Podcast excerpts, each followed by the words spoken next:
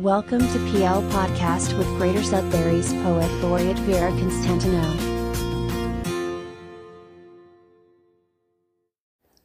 Hi, it's Vera. Welcome to episode 5 of the PL Pod.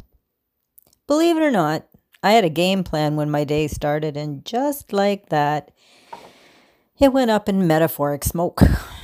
We've all had those days, haven't we?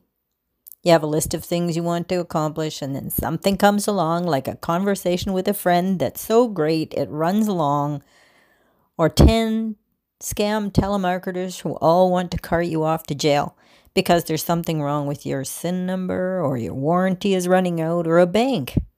A bank has had some unusual activity, and you don't even have an account at that bank. And so, yes, I know I'm preaching to the choir when I say we've all had those days.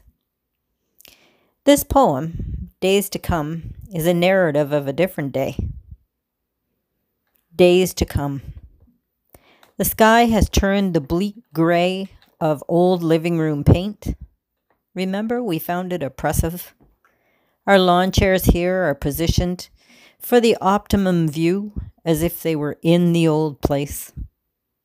How we love to watch the world pass, watch birds fly to their nests the old place, blue sky, bleak world, birds, but that gray living room paint when you were with me,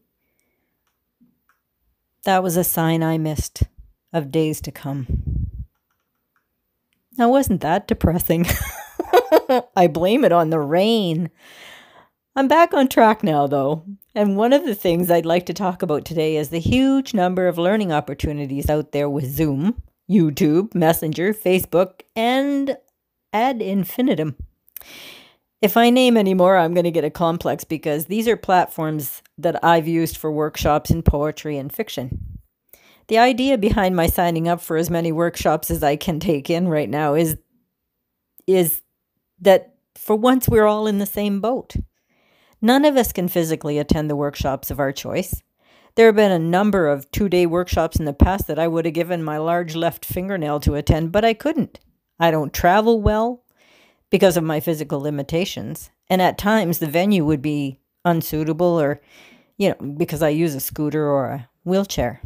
And even if the venue was perfect, I could likely pull off an afternoon and evening event, but the universe would have to really twirl in my favor if it was a two day event that went from morning till night, or even afternoon into evening each day. I know I'm not alone in my limitations, and even with an assistant to smooth my path, the long day would be physically and mentally wearing.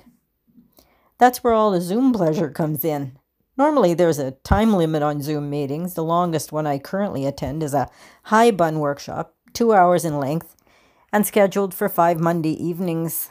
It's hosted by Mon- Mike Montreuil, a longtime member of Haiku Canada.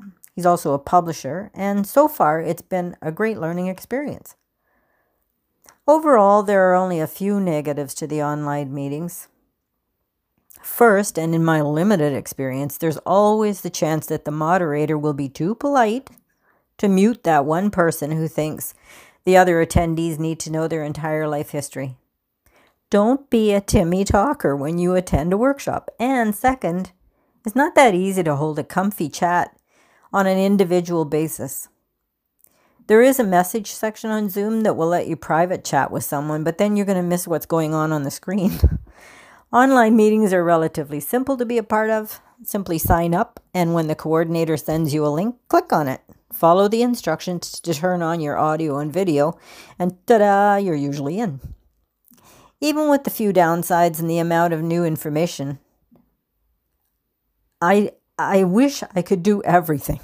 There's just so much. This month, I attended a Fold workshop specifically called Podcasting and Film for Change. And since this is my fifth podcast, I thought it would be a good idea to see what it is I'm supposed to be doing as a podcaster. I learned that I ought to excite people. So, people, are you excited yet? It was also suggested that my podcast be a lesson for learners. At number five, I don't know if I've offered that yet either.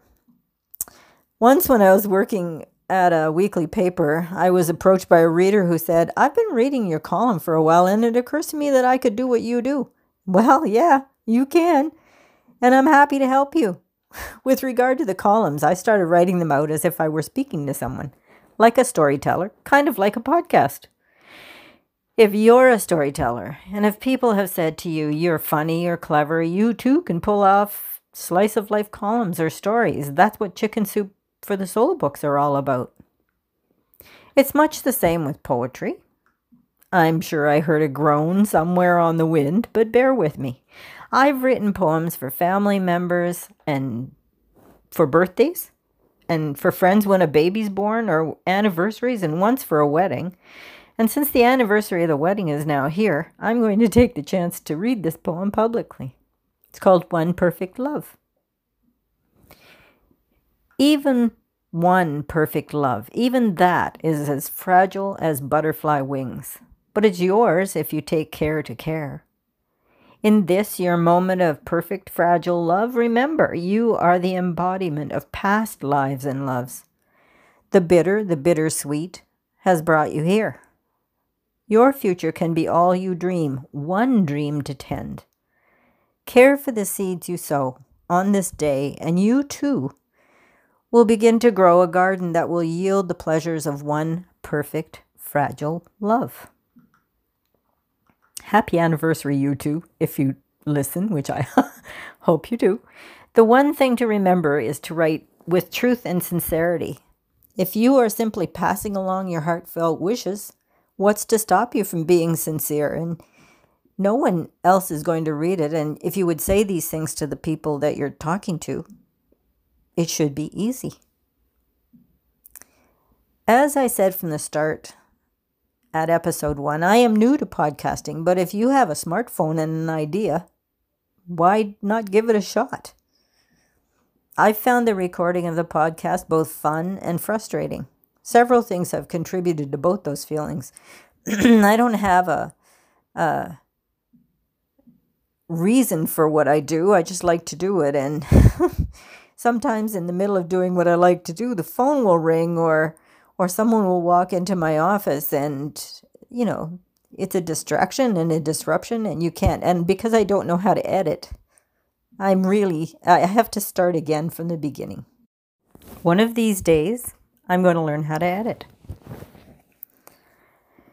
But you know, people who walk into your office and people who phone you, not a bad thing. It's the same thing that happened when I got delayed today. I've mentioned in the past that I'm not just a poet. I also write flash fiction and creative nonfiction and other things. Well, I I am pleased that I have a story published right now on rejectionletters.com. It's it's one of my weird ones. They had a weird call. I put that out there and they took it. So if you decide to read it on their website, thank you rejectionletters.com. My thanks to Laurie Gannett for the great cover photo. I I had to find someone to do a yoga pose. Further to the idea of branching out, I poetry bombed someone at Bell Park after witnessing the sweetest act of friendship. It was so fun to leave a poem for someone that I decided to take it public. So if you see a plain white sheet of paper with a logo and the hashtag poetry bomb, Know these little poetry moments are from me. I'd like to read you another poem now. This one is called Hatchlings. Sometimes I hatch a promising thought, yet in spite of my best efforts, it remains incomplete. Still, it belongs to me, so I scribble it down on a piece of paper and I put it in a box I keep on my desk. I wonder at times where the completion waits. Occasionally, in search for inspiration, I lift each thought I've hatched, each bit of paper from the box, and read it, then lay it aside. Once I have reached the bottom of the box, the end of thoughts, I repack my hatchlings in their place. I question at times if the reason I have saved these bits of thought on paper is as an insurance against the day when the Alzheimer's disease that captured my sisters and my niece comes looking for me. Will I know then to open the box and collect my thoughts? That's the end of the podcast for this month. Thank you for stopping by. This is Vera saying goodbye. Write something. It feels good.